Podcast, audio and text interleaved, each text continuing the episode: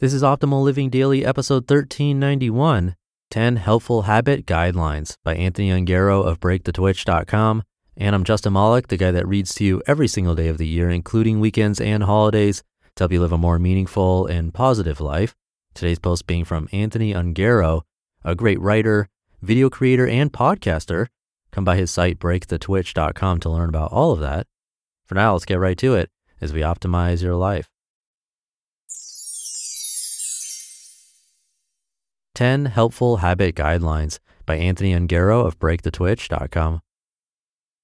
There are so many how-to resources on losing weight, building muscle, and eating healthier. But the bottom line is they are all about building habits. Effective habit guidelines and practices can be applied to any area of life. But while starting a new habit can be simple in theory, many of us know it's often difficult in practice, particularly when it comes to keeping them going. Most of us, myself included, have started a new habit with enthusiasm, only to fall off after several days or weeks. But there is a way to build habits successfully over time. It's not going to be perfect, but it is possible. I'm sharing 10 helpful habit guidelines based on what I've learned over the years since embracing intentional living 4 years ago, building up a sustainable business, and working towards my fitness goals. These guiding principles will help you decide what habits to start and how to keep them going over the long term. Here are 10 helpful habit guidelines. Number 1, smaller for longer. Often when we start towards a goal or a new habit, we begin too big, too fast. The key is to start smaller than you think and easier than your ability. That way, when life gets busy or when you're more exhausted than usual, you have a better chance of keeping the habit going. Number 2, don't aim for 100%. Instead of going full throttle and aiming for perfection, give yourself some breathing room.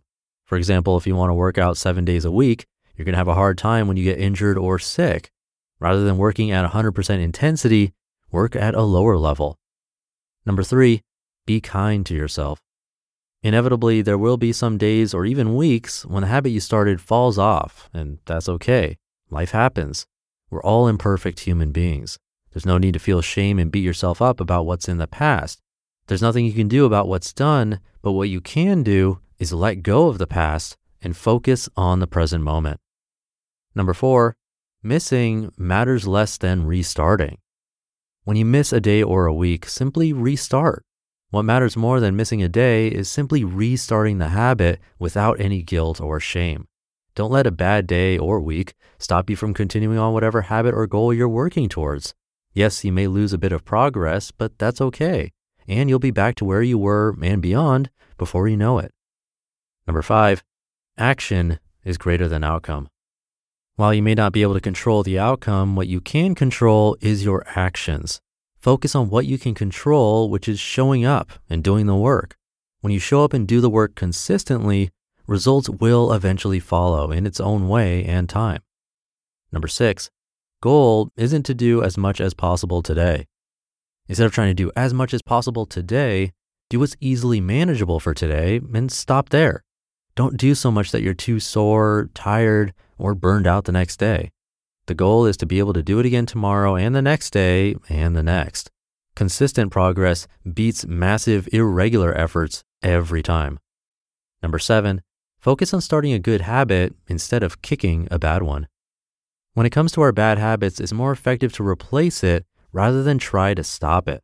As an example, if you want to stop using your phone as much, try adding in a habit to replace the time when you'd usually look at your phone, perhaps scheduling in a daily walk with your partner, dog, or friend in the evening.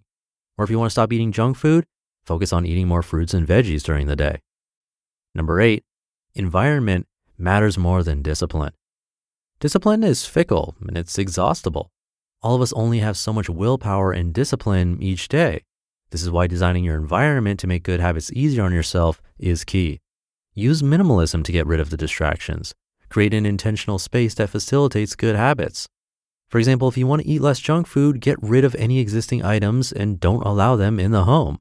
If you want to stretch more, perhaps clearing a specific area where a yoga mat is already rolled out will help. Number 9, consistent average speed. Don't worry about going too slowly. Going too fast will only result in mistakes, injuries, or hasty decisions. things that will eat up more time and result in slower progress than if you simply went at a consistent average speed. Slow and steady beats fast and reckless every single time. Number 10, Newton's third law. The concept of Newton's third law applied to habits is best illustrated with the example of throwing a ball against the wall. If the ball is thrown casually against the wall, it will come back towards you so you can catch it and throw it again. On the other hand, if you whip the ball at the wall, chances are it will come back and hit you in the face. This is a reminder that the harder you start out, the more resistance and potential setbacks you will face. So remember to start off nice and easy, and the resulting smaller resistance will make it easier to keep the momentum going.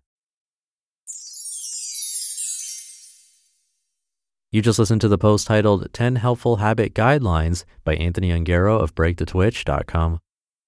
One of the best things you can do for your kids is to teach them how to manage money. And this should be started when they're little. And that's why I'm so excited to tell you about the sponsor of today's episode, GoHenry by Acorns, the smart debit card and learning app for kids 6 to 18. GoHenry helps kids learn about all things money, earning, spending, saving, budgeting, and so much more. You can even track their chores and pay their allowance right in the GoHenry app. And with their GoHenry debit card, they can put their skills to use in the real world. Plus, parents can set spend limits and get real-time notifications whenever their kids use their cards. I seriously wish I had this as a kid. I had to learn about money the hard way as an adult. If my parents had set me up with GoHenry as a kid, learning to adult would have been so much easier. Set your kids up for success and get started today at gohenry.com/old. Terms and conditions apply. Renews from $4.99 per month unless canceled. I'll leave it there for today. Hope you're having a great day, and I'll be back tomorrow as usual, where your optimal life awaits.